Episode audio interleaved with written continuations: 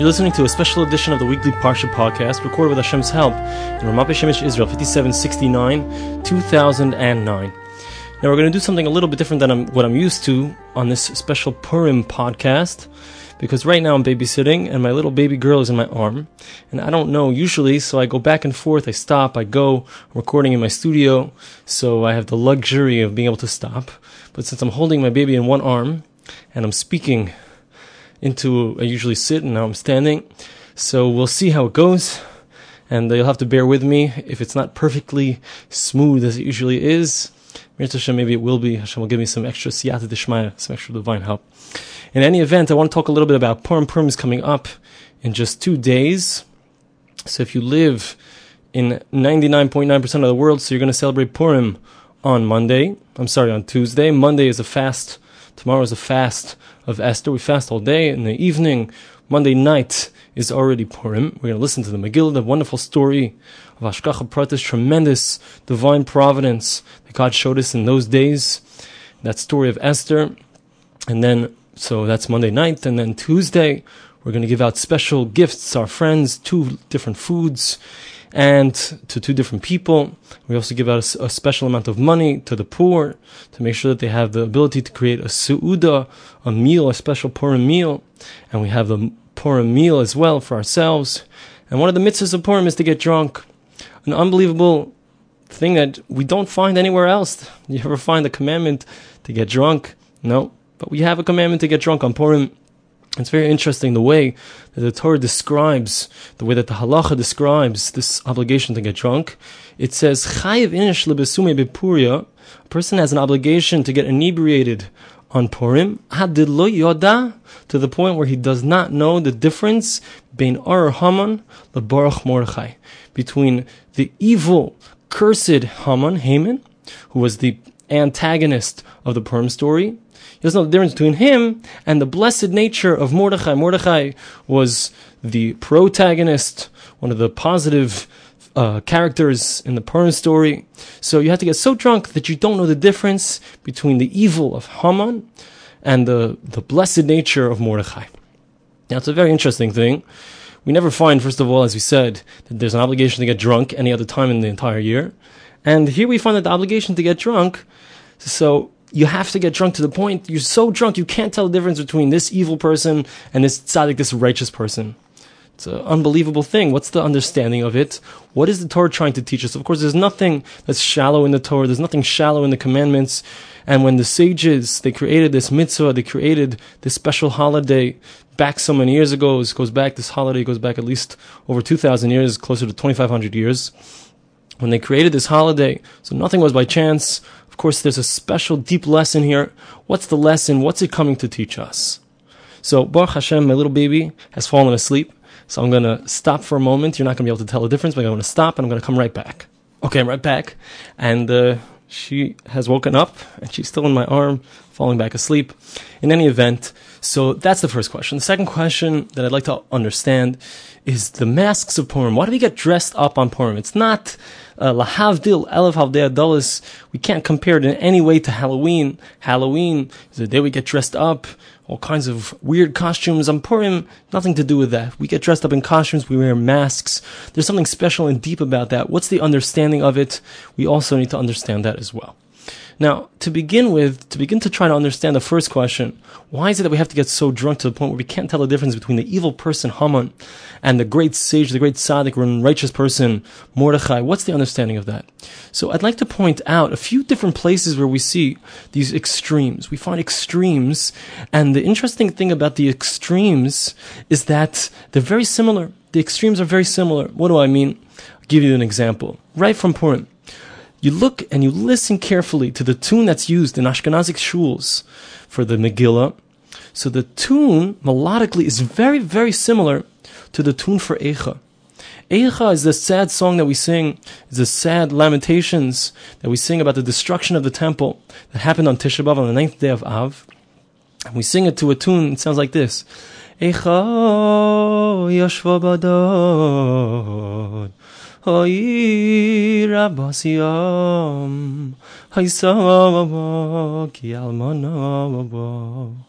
Oh woe unto the city that's sitting all alone. is referring to Jerusalem. The great city that was so filled with so many people has become like a widow. And we sing that tune. And that's the tune that we use for Echa. Now, if you listen to the tune that we use for the Megillah, so it's much more happy. It goes like this.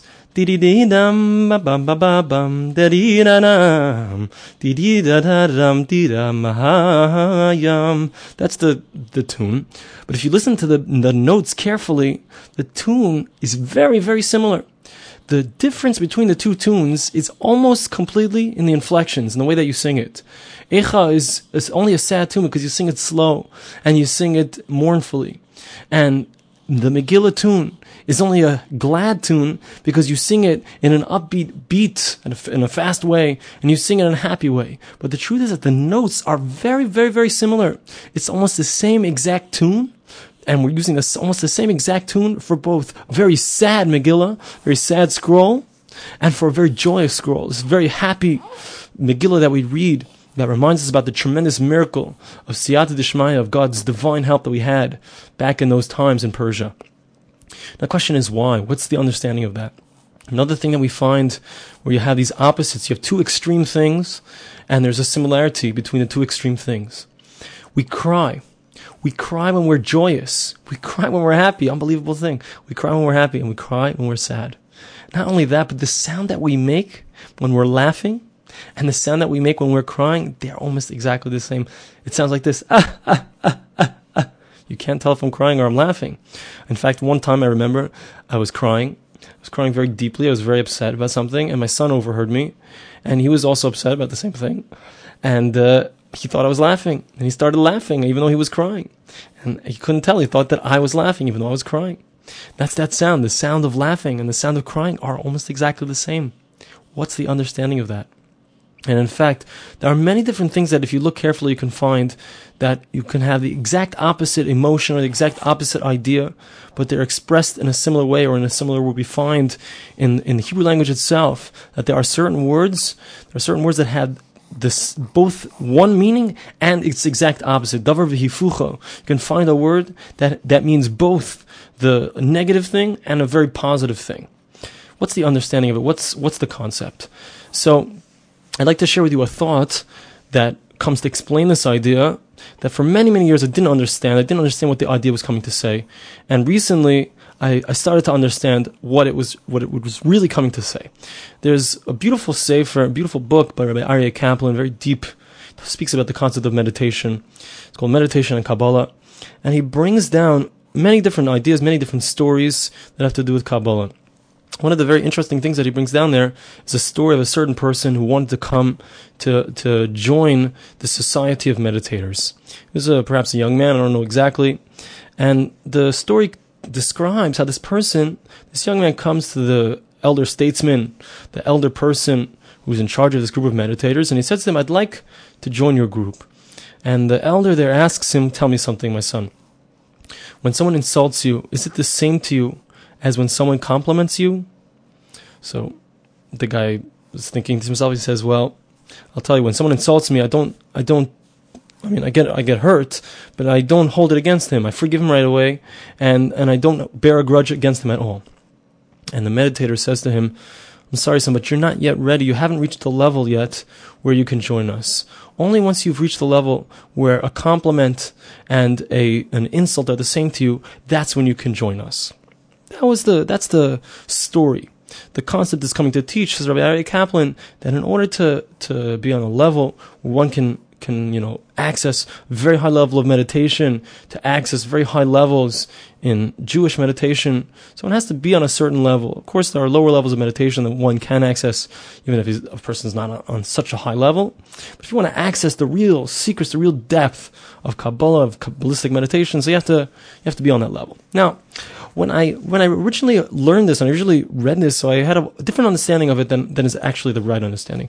I thought what it meant was that when a person goes and he gets complimented, when a person gets insulted, he should be nothing, no emotion, absolutely nothing. You compliment me, I respond with mm, blah, nothing, nothing. And and if you insult me, I respond with mm, blah, nothing, absolutely no emotion. That's not what it means. That's not at all what it means. In fact, what it means is that a person is on such a high level that a person realizes that every single thing comes from Hashem. He realizes that when he gets a compliment, he's joyous. He loves it. He feels so good. He feels like it's directly from Hashem. And when someone gets an insult, when someone gets, someone puts him down, he also jumps for joy. Why? Because he realizes that every single thing comes from Hashem. Even the, the positive and the negative things come from Hashem. And in fact, this is something that I've mentioned before, but this is the concept that when Mashiach comes, that you know, what are we going to refer to Hashem as? We're not going to refer to him as Elokim. We're not going to refer to him as Ad Hashem. We're not going to use any name other than the name Yud Ke Vav Ke the, the, the tetragrammaton, the four letter name of Hashem, we're going to pronounce it as it's written. And the reason is because at that time, so all these different names of Hashem represent different ways that we perceive God. Sometimes we'll perceive Him as a judging God. That's the name Elohim. Sometimes we'll perceive Him as a merciful God. That's the name Aleph Daled Nun Yud, that we pronounce, the way we pronounce it. But it, Hashem can be perceived in different ways. That's only in this world. We only perceive Hashem differently in this world. But on the real level, when Mashiach comes, so we perceive Hashem exclusively, everything is good. In fact, our sages tell us that nowadays, so we make blessings. We make a blessing when we get good news. We say, Baruch. Blessed is the one who does good things.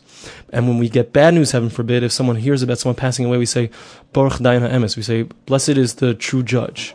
We make a negative statement of blessing when Mashiach comes, even when somebody dies, we're going to say the same type of blessing. Baruch. We're going to see that this is good. Even though it's something that on the surface, in, in our version of reality right now, it seems negative. But in the real version of reality, it will be clear how positive it is. That's the ultimate level. The ultimate level. And that's what the meditator was teaching. This person wanted to become an, an initiate. He wanted to, to join into these, into the society. You want to get to a very high level. You want to enter into the higher realms. You can only enter into those high realms when everything is good. You realize that if you get you get a compliment, it's good. And if you get insulted, it's also good. That's the concept of what's going on over here as well. And all of these different things where you see the concept and its opposite. what do we have to get so drunk? We have to get so drunk until which point? Until we say we can't tell the difference between Ar Haman and Baruch Mordechai. Doesn't mean you have to get so stoned that you fall asleep on the floor. That you might also be Yotze. It could be that you fulfill your obligation that way as well. But that's not the um, that's not the depth, the beauty of the statement. The depth and beauty of the statement is you have to get so drunk until you reach this point in your in your stupor. Not not that you're out of your mind, not that you've lost your mind. But you reach, reach this point where everything is so clear to you. You reach this point where everything is so beautiful to you that the Ar Haman, the cursed nature of Haman, and the blessed nature of a Mordechai, of a righteous person, they're equal. You see that they're all from Hashem. And you see after the whole story is over, the whole Purim story, you look back and you see the fact that Haman wanted to destroy the Jewish people. That was something that was very positive. It created the opportunity. It created the chance for the Jewish people to be able to do tshuva, to be able to bring themselves back, reconnect themselves. Kimu vikiblu. They able, they were able to reach a level that was much higher than before, where they accepted upon themselves willingly to do the will of Hashem, to do the will of God. And that was something that they only reached via an evil person like Haman. When you can have that recognition and realize that our Haman, the evil of a Haman, is equal to the goodness of a Mordechai. That's when the laughing, you have a laughter. Ah, ah, ah, sounds like you're crying. Sounds like you're laughing. It's all the same. It's all the same because in the higher world, in, if you want to access what's really going on, this, the laughter and the crying, it's all the same emotion. It all comes from a depth of an understanding that it's all from Hashem. And that's why the crying and the laughing and the joy and the sadness, they all involve tears. That's a real emotion that come out of the eyes. The eyes represent, as we've mentioned before, seeing the, when you see everything for the whole, the broader picture. That's, that's the concept of crying. It's the concept of laughing. It's the concept of getting so drunk that you can't tell the difference. You don't know the difference. It's all clear to you. It's all from Hashem. Everything that's negative and positive. That's the idea of the masks that we wear in Purim. It's not a shallow idea. We don't dress up for a shallow reason. We dress up because it represents the idea that Hashem has dressed up the world. He's covered everything. It's called an ilam. What is an ilam? A world. What's the ilam?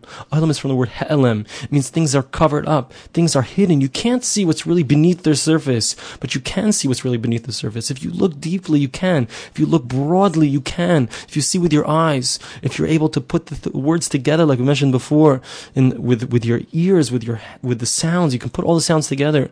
You can hear what's really happening behind the surface. You can pull off the mask. You can see what's really going on. That's why we get dressed up. We get dressed up to represent the fact that the whole world is just a mask. It's covering up what's really beneath the surface. The whole story of Purim doesn't say the name of Hashem once. It's covering up what's really beneath the surface. If you look at the whole picture, you can see, hey, this is really Hashem. Hashem is putting on a mask. He's covering himself up with this whole interesting story. But it's clear this coincidence, this coincidence, this coincidence, they all add up. The negative part of the story, the positive part of the story, it's all be'etzim, it's all in essence from Hashem. It all goes back to Him. I want to bless you and me and all of us that we should be able to see, we should be able to yeah, get drunk. Get to the point where we can see that everything that goes on in our lives, whether it's something that's negative, difficult, something that's positive and wonderful, it's all from Hashem. That's where we have to get to. That's the aim, that's the purpose of Purim, to recognize that everything that happens to us is from Hashem, whether it's negative, whether it's our Haman, the negative things that we see in the world, the negative forces in the world, it's all ultimately for our best. Whether it's the Baruch Mordechai, that's also, of course, you see blessings in your lives, that's also, of course, from Hashem, to recognize that everything comes from Hashem. Hashem. Thank you so much for listening and have a very beautiful week.